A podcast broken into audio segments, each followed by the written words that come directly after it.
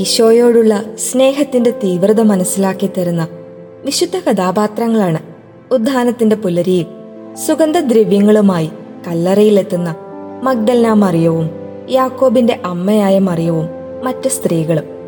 യഥാർത്ഥത്തിൽ ഉത്ഥാനം ചെയ്ത മിശിഹായെ തേടി വന്നവരായിരുന്നില്ല അവർ. ദിവ്യനാഥന്റെ മൃതശരീരത്തിൽ സുഗന്ധ തൈലം പൂശുവാനാണ് അവരെത്തിയത്. എന്നാൽ അവരുടെ സ്നേഹത്തിന്റെ മുൻപിൽ മൃതശരീരമല്ല അവരെ കാത്തിരുന്നത്, ഉയർത്തെഴുന്നേറ്റ ക്രിസ്തു തന്നെയായിരുന്നു.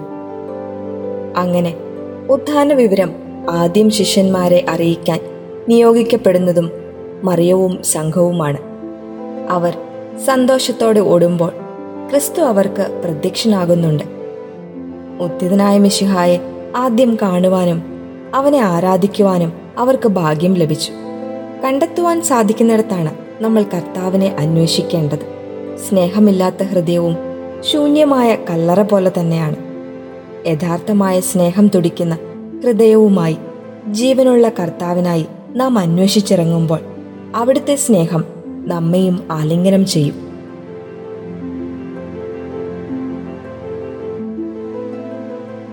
You are listening to Heavenly Voice from Caris Youth.